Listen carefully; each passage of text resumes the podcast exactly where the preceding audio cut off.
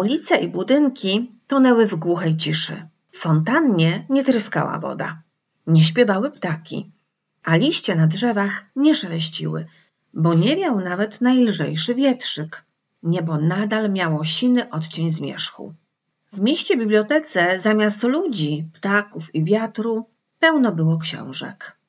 No cóż, oczywiście Morrigan spodziewała się tu książek. Nie zakładała jednak, że na ulicach, jak okiem sięgnąć, ujrzy nieskończone rzędy regałów wysokich jak niektóre budynki i zastawionych milionami, może miliardami książek. Tu zawsze panuje zmrok i jest chłodnawo, wyjaśnia Rośni. Nie wiemy dlaczego. Może właśnie pamiętajcie, że to nie jest prawdziwy świat, lecz bardzo dobra kopia miasta. Mieliśmy jednak szczęście z pogodą i z porą dnia. W słońcu okładki by spłowiały i nigdy tu nie pada, a niewysoka temperatura pomaga kontrolować mieszkańców. Wzruszyła ramionami. No w każdym razie większość. Morgan uniosła rękę. Y, przepraszam, y, jakich mieszkańców?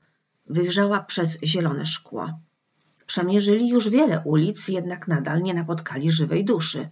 Mieszkańców książek, odparła Rośni i zatrzymała omnibus.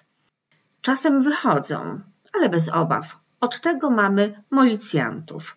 Zajmują się wyłapywaniem agresorów i a, jesteśmy na miejscu. Oto dział historii, fragment mojego rewiru, księgozbiór podręczny, ogólna literatura faktu i zbiory specjalne. Panna Sherry wysiadła za rożni z omnibusu, ale uczniowie z jednostki 919 nie ruszyli się z miejsca. Morgan zastanawiała się, czy wygląda na równie przerażoną jak cała reszta, bo tak się czuła. Pierwszy przemówił Arch. Przepraszam, czy ona powiedziała, zawiesił głos, czasem wychodzą? Dokończyła za niego Anna, a jej dolna warga zadrżała. Jak to mieszkańcy książek? spytała Kadens.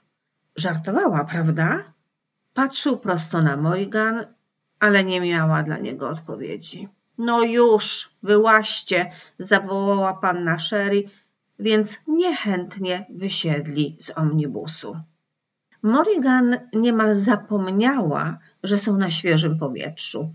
Ze względu na regały czuła się jak w budynku, tak cichym i poważnym jak biblioteka publiczna w Szakalinie, którą odwiedziła raz czy dwa jeszcze w Republice. To miejsce było jednak o wiele większe niż szakalińska biblioteka. Rozglądając się, Morrigan zobaczyła, że regały ciągną się w nieskończoność i z lewej, i z prawej strony. Zdawały się wypełniać każdą ulicę oraz alejkę, a tu i tam stały przy nich gigantyczne drabiny na kółkach. Mniej więcej co 15 metrów na przymocowanych do regałów hakach rozwieszono latarnie gazowe. Dawały słabe, zielonkawe światło. Morrigan wydawało się, że co jakiś czas coś przebiega pod którąś z lamp albo skacze z jednej drabiny na drugą. Możecie się rozejrzeć. Zwróciła się rocznie do jednostki 919, która onieśmielona otoczeniem odruchowo zbiła się w gromadkę. E, ale nie oddalajcie się za bardzo od omnibusu e, i uważajcie przy otwieraniu książek. Nie wyłamujcie grzbietów, nie zaginajcie oślich rogów na kartkach, nie trzymajcie książek zbyt długo otwartych na jednej stronie, zawsze je zamykajcie i odkładajcie na miejsce, gdy już skończycie czytać. Wołajcie mnie, jeśli cokolwiek na was wyskoczy. A jeśli pojawi się coś naprawdę niebezpiecznego, macie natychmiast wracać do omnibusu. Rzeczne szkło ochroni was przed większością mieszkańców książek.